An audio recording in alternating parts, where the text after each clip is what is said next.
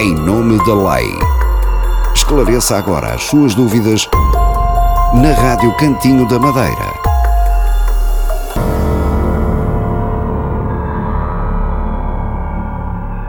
Caros ouvintes, bem-vindos a este espaço de informação jurídica.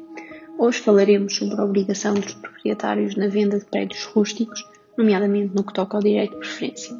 Ora, se é proprietário de um prédio rústico e pretende transmiti-lo, é necessário que tenha atenção que essa transmissão poderá estar condicionada ao direito de preferência dos confinantes. O artigo 1380 do Código Civil diz-nos que os proprietários de terrenos confinantes de área inferior à unidade de cultura gozam reciprocamente do direito de preferência nos casos de venda, ação em cumprimento ou aforamento de qualquer dos prédios a quem não seja proprietário confinante. Ou seja, haverá direito de preferência se algum dos terrenos, o terreno objeto de venda ou o terreno confinante, for de área inferior à unidade de cultura. De forma a que se possa perceber, a unidade de cultura é a superfície mínima de um terreno rústico para que este possa ser gerido de uma forma sustentável, utilizando os meios e recursos normais e adequados à obtenção de um resultado satisfatório, atendendo às características desse terreno e às características geográficas, agrícolas e florestais da zona onde o mesmo se integra sendo que esta unidade é fixada por portaria um membro do Governo pela área do desenvolvimento rural e deve ser atualizada no intervalo máximo de 10 anos. No caso de, de existir vários proprietários como direito de preferência, o artigo 1380, número 2, estabelece que no caso de alienação do prédio encravado, tem preferência o proprietário que estiver honorado com a servidão de passagem e nos restantes casos, o proprietário, pela preferência, obtenha a área que mais se aproxima da unidade de cultura fixada para a respectiva zona. Por outro lado, há que salientar o Decreto-Lei nº 73-2009, 31 de março, que estabelece o regime jurídico da Reserva Agrícola Nacional. O artigo 2 do decreto, do decreto estipula o conceito deste regime como conjunto de áreas que, em termos agroclimáticos, geomorfológicos e podológicos apresentam maior aptidão para a atividade agrícola.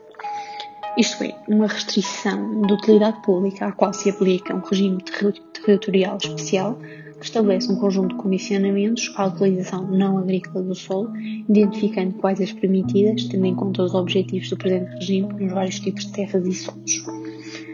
E é no artigo 26 que também se estabelece o direito de preferência que incide sobre a transmissão de prédios rústicos ou mistos abrangidos numa área de reserva agrícola nacional. Neste sentido, os proprietários desses prédios rústicos ou mistos incluídos numa área da reserva agrícola gozam do direito de preferência na alienação ou lação e cumprimento de prédios rústicos ou mistos confinantes. Os proprietários dos prédios rústicos ou mistos inseridos então na reserva que pretendam vender têm de comunicar por escrito a sua intenção aos confinantes que podem exercer o seu direito nos termos dos artigos 416 a 418 do Código Civil. Assim, se vai vender ou entregar, ou entregar o seu terreno a título de ação, tenha atenção a este direito legal de preferência, caso não o dê, pode, pode a venda vir a ser impugnada e exigida judicialmente.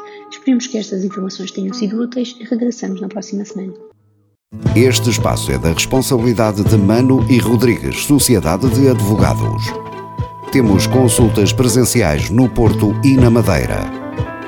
Aproveite também as nossas consultas jurídicas online através de mradvogados.com. Contacte-nos pelo 226 06 9913 ou ainda através do 917 390 127.